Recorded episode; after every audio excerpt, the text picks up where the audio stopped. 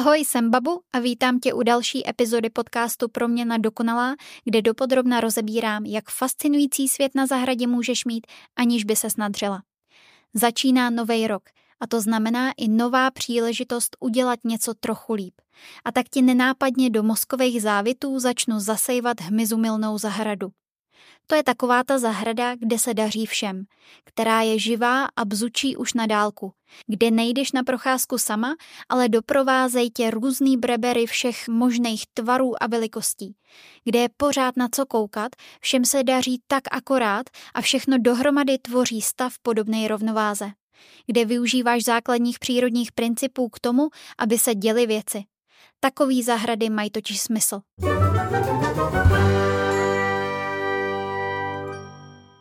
Když jsem byla malá, jezdili jsme na chalupu do Bečkova.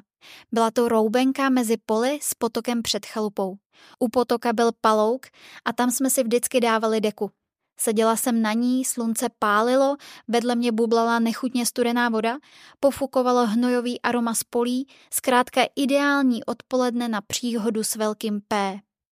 Nic jsem v tu chvíli nepotřebovala a rozhodně ne namazat repelentem. Ale moje maminka si dělala starosti, aby mě nesežrali komáři a fidlala mě tuhou lepkavou hmotou ve žlutý tubičce od hlavy až k patě. A tak jsem tam tak seděla s nataženýma rukama jak útočící mumie a začaly se na mě sedat motýly.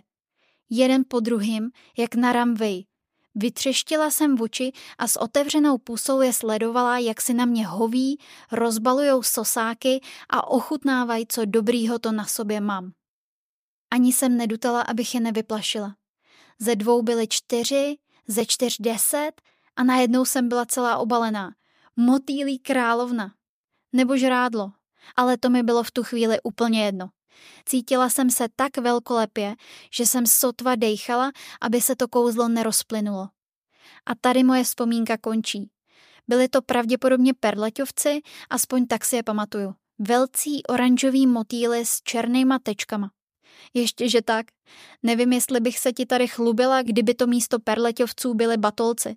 Ti se totiž rádi slétávají k popelnicím a na fufínka. Jestli mě tenhle zážitek skutečně nějak formoval, nedokážu říct, ale věřím, že ano. Mám na tenhle víkend na chalupě ještě dvě vzpomínky. Jak zvracím párky a jak mě tatínek sundává z ramen na cestičku v poli, kde přímo v místě přistání září pavučina s obřím zeleným pavoukem s rozpětím nohou asi 23 metrů. Jak sám říká, zážitek nemusí být pozitivní, stačí, když je silný. Žijeme na hmyzí planetě, Všechno na téhle havěti, jak jim říkáme, stojí a padá. A tak bychom se o ně měli starat. Ale nestaráme. Máme jakýsi boží komplex a myslíme si, že tady tomu vládnem. Ale nevládnem. Za posledních asi 30 let zmizelo víc než 75% hmyzu. Víc druhů, než je zdrávo, se dostalo na červený seznamy a hodně lidí si zvráceně pochvaluje, že za chvíli bude vodních pokoj. Jenže až se to stane, tak se nebude mít dobře nikdo z nás. Hmyz za nás totiž řeší zadarmo tři zásadní věci. Jídlo, fufinka a mrtvoly. Ve střední Evropě je asi 80% plodin takzvaně hmyzosnubných, to znamená, že k opilování a tím pádem k přeměně květu na plod na naše jídlo potřebuje hmyz. Jsou to všechny dobroty, ovoce i zelenina. Zbývajících 20% je větrosnubných, takže jim k opilování stačí vítr. Jsou to všechny druhy obilovin, jako pšenice, ječmen, žito, oves, kukuřice a například i líska nebo ořešák. Věřím, že ale není tvým snem spát se kukuřičnejma plackama od rána do večera. A tak ti je asi úplně jasný, že opilovatele potřebujeme. Než začneš vzývat včelu medonosnou a nositý oběti, tak jen pro info. Je to jedna z posledních, komu za jídlo vděčíš. Největší podíl na opilování v našem podnebném pásu mají čmeláci a pestřenky. Včela je jen hodně vidět, stejně jako motýly, a proto se o ní hodně staráme. Ale z ekologického hlediska není takovým přínosem, jak by si mnozí přáli. Navíc je spousta plodin navázaná jen na pár druhů hmyzu nebo dokonce na jeden a když se vytratí, končí veškerá sranda. Třeba čokoláda. Není to ale jen jídlo pro nás, proč je hmyz nepostradatelný. Sám je jídlem pro spoustu druhů dalšího hmyzu, ryb, obojživelníků, savců, ptáků, plazů, dokonce i rostlin a lidí. Ve střední Evropě má jídlo v podobě hmyzu ještě pramalou tradici, ale v Ázii je na jídelníčku běžně. Je to jeden ze způsobů, jak můžeme uživit přelidněnou planetu, ale u nás se tomu ještě trochu bráníme. A to i přesto, že je hmyz srovnatelně výživný, ale o mnoho ekologičtější variantou než jiný druhy zvířat, který jíme. Neprdí, nezabírá místo, rychle se množí a nespotřebovává tolik vody. Když jsme u toho smradu. Fufínka jsem do detailu rozebrala v epizodě 4, proč se ještě netopíme v ve zkratce, v Austrálii si už vyzkoušeli život bez hmyzu, který se stará o kravský lejna a nebyl to žádný med. Trvalo to jen pár let a louky jim zmizely pod nánosem smradlavý kejdy, ve který se začaly nekontrolovaně množit mouchy. A mouchy přenášejí nemoci. A celý to tak trochu smrdí. Epizodu si určitě poslechni, ať se máš v sezóně v čem šťourat klackem. Mrtvoly jsou třetí položkou na seznamu hmyzí čety. Samozřejmě hmyz není jediný, kdo se na odklízení zbytku podílí, ale má nezastupitelnou funkci. Umí rozkládat to, co jiní ne. Teď už víš, že přijít o hmyz znamená rozpad toho, co známe a máme rádi. A i když nám umělá inteligence věří, že tu dáme a můžeme vrátit, samo se to neudělá. A není to otázka tisíc let, je to otázka pár generací. Naše děti by to už dokonce mohly zažít. Jejich ale určitě. Kdyby tě zajímalo, co si o hmyzumilných zahradách myslí umělá inteligence, dělala jsem s ní rozhovor v listopadu v desáté epizodě podcastu. Jenže co s tím? Co ten hmyz tak strašně rasí? Problém je v několika věcech najednou. Klimatická změna, moderní zemědělství a lesnictví, pesticidy i moderní zahradničení. Ale máme obrovský štěstí, že máme v katastru nemovitostí u pozemku napsaný svoje jména. Znamená to, že si na některých plochách můžeme dělat skoro co chceme. Takže se nemusíme přivozovat ke kombajnům, aby se něco stalo. Stačí se rozhodnout a udělat něco jinak tam, kde nám to v uvozovkách patří. A když každý z nás, kdo má za plotem kousek svýho, udělá byť jen jednu věc směrem k hmyzumilný zahradě, bude nám všem líp. Už nežijeme v době, kde se můžeme spolíhat na ostatní. Každý z nás je teď důležitý, protože dohromady dokážeme velké věci. A když si k té ploše zahrad a sadů přidáme ještě veřejný zelený plochy, může to být ještě lepší. Ale o nich zase někdy příště.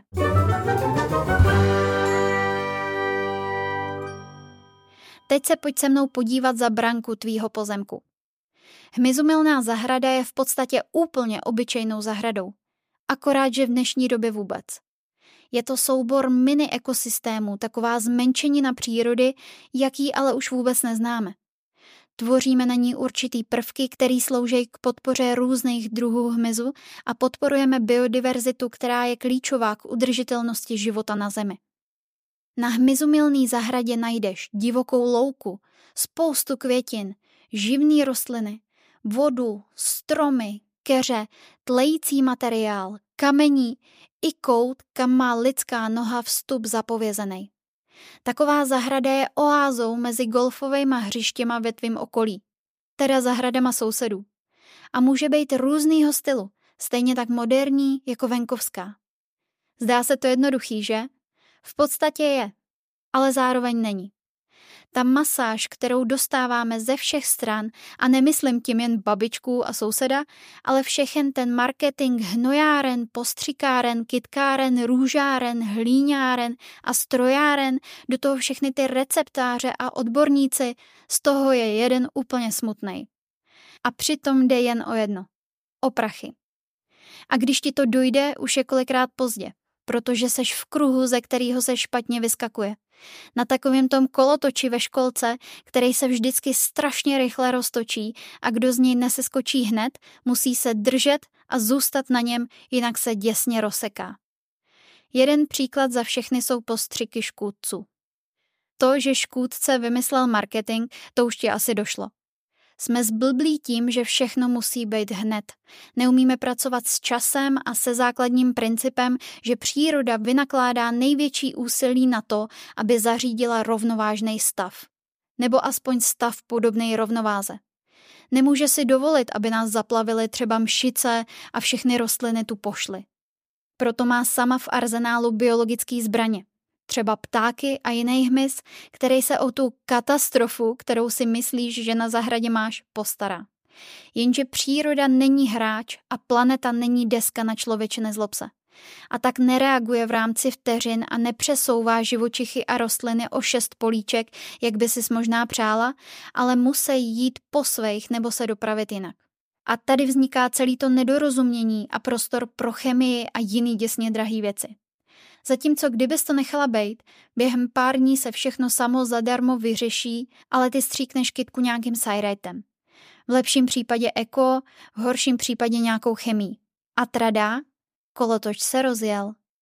Chemie nezůstane jen na škůdce a nezmizí, ale zobne si ji pták s housenkou nebo s mšicí. Donese ptáčatům a je po ptáčkově jak po žábě. Na kytku sedne motýl a její otrávený nektar si sosne a je po něm taky. Čmelák, včela, beruška, škvor, to všechno buď přijde o jídlo, nebo kvůli lidský nedočkavosti umře. Často to ohrozí celý hnízda a ovlivní celý řetězec následujících událostí. V takovém případě hodíme přírodě do nějaký rovnováhy vidle. Málo se to ví, ale ti, co fungují úplně na spodku potravní pyramidy, se taky velmi rychle množejí. Aby dokázali nasytit ty všechny ostatní, co je mají mít k obědu. A tak si postřikem sice vyřešíme náš okamžitý problém, ale zaděláme si na ten budoucí, který je o hodně větší. Mšice se namnoží, ale nemají kdo sežrat. Nebo je jich kvůli našemu zásahu míň. Ti, co žrali ty, co žrali mšice, nemají co posvačit. Hladověj a jsou snadnou kořistí. Ti, co žerou ty, co žerou ty, co žerou mšice, pak zas nemají co žrát, protože ti, co žerou ty, co žerou mšice, se nedokážou tak rychle rozmnožit, aby ti, co žerou ty, co žerou ty, co žerou mšice, měli plný bříška a nestrádali. Myšice je totiž schopná za rok vytvořit 6 až 16 generací.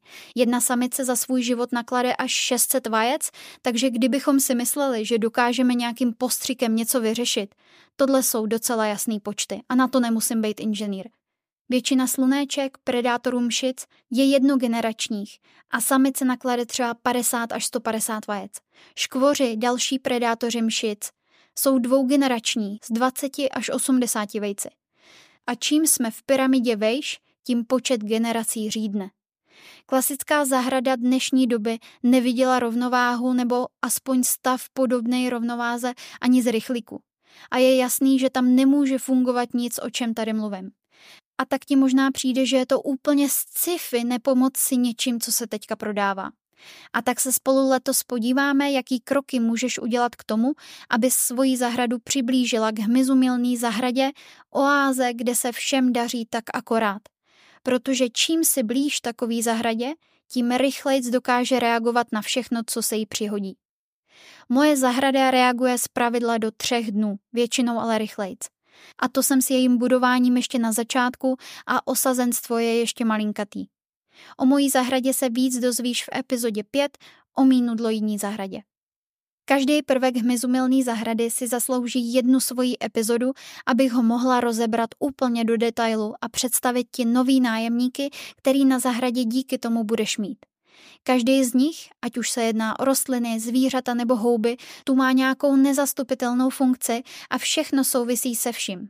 Tak si to všechno rozporcujeme na kusy, ať můžeme letos začít budovat. Těšíš se, až začneme řešit jednotlivé části a prvky v zahradě? Já hrozně moc. Napiš mi na můj Instagram babu.gardens nebo na e-mail zahrady zavináč barborapolách.cz a zůstaň na příjmu. Uslyšíme se bzzy.